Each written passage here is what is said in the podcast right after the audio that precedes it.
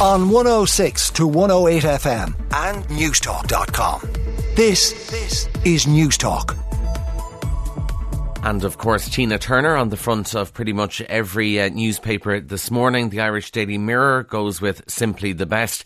Have to say, uh, there are stunning photographs of Tina Turner out there. The one that the Mirror uses is not stunning. It's uh, incredibly unflattering, is what I would say. She's mid-dancing in Birmingham back in nineteen ninety-six. Just a strange choice, because certainly doesn't cast Tina Turner in the best light, but there is a lovely photograph of her on the front of the Irish Sun, which goes with the similar headline, "You were simply the best." Tina Turner last night hailed as the best after she died aged eighty-three following an astonishing career spanning six decades. And she really was the first. I mean, you think about black female performers. Obviously, Diana Ross followed a few years later with the Supremes, but Tina Turner was out there on her own uh, from a very, very poor beginning in Tennessee, and just incredible. nineteen thirty-nine to twenty twenty-three.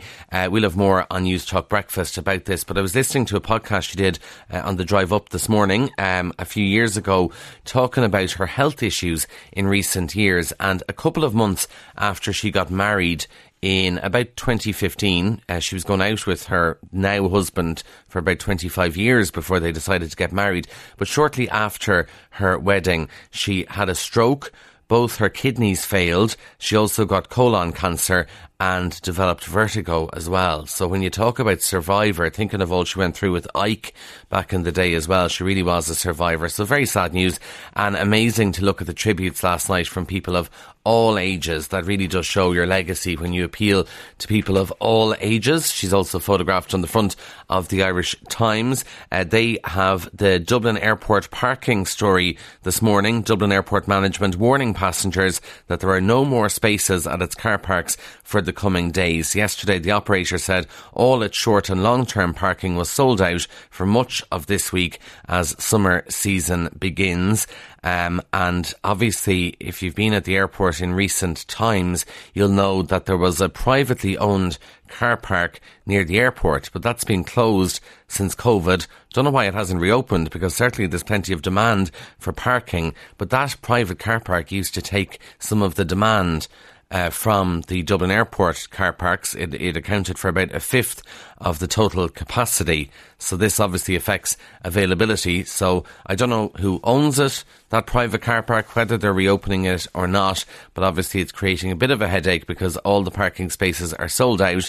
Uh, we've a holiday in July, and certainly I'll be looking at getting a lift, because it all just seems like hassle. So you need to get people to either drop you off or get a bus or a taxi or something like that. Or God forbid, if we had a Metro or a Lewis that went out to the airport, wouldn't that be wonderful? The Irish Independent also goes with Dublin Airport on the front page, this time saying that the head of Dublin Airport, Kenny Jacobs, who was here in studio with Joe Lynham the other day, he says security waits can be slashed to as low as fifteen minutes, but only if airport charges are hiked. Kenny Jacobs said, ultimately, what we are trying to do here is have a resilient airport. And one of the key things he wants is to cut security clearance times for passengers from a target of twenty minutes to fifteen. So you'd walk in the airport door and you would be through security in fifteen minutes. You can read more about that in a big interview with Kenny Jacobs in the Irish Independent. The Irish Daily Mail, families dealt another cost of living blow, because we haven't had enough already. Uh, further financial pressure being heaped on hard-pressed families, because we have the new that another health insurer is hiking its prices. Irish Life Health announced yesterday it was upping its premiums by five percent from July. That's the second increase in the past six months, and it'll add about four hundred quid on average to bills. Uh, and Leia and V H I both announced increases earlier this year. So they're all at it, essentially, and uh, health insurance is going to cost more. The Irish Examiner looks at cost of living, but maybe a more positive slant on it if you're a pensioner, because it looks like there's going to be a ten euro rise for pensioners and those on carers and disability allowance. That's expected as part of a social welfare package in the budget. Heather Humphries, the Minister, has confirmed she's going to seek rises to the three payments and hasn't ruled out improvements to other welfare supports. Now, we're only in May, the kite flying has started already, and there's a lot of promises, particularly from the Fine Gael side, and you heard Micheál Martin there not happy at the Fianna Fáil parliamentary party meeting last night about what some Fine Gael ministers are uh, flying kites over, things like the one thousand euro for families, because Fianna Fáil want to make it very clear that their minister, Michael McGrath, is actually the Minister for Finance. Inside the Irish Times, we've heard a bit about children waiting for vital appointments, and there's an example of a family in Tipperary that have received a letter saying that their one-year-old child will not have an appointment for an assessment of need until twenty twenty-eight.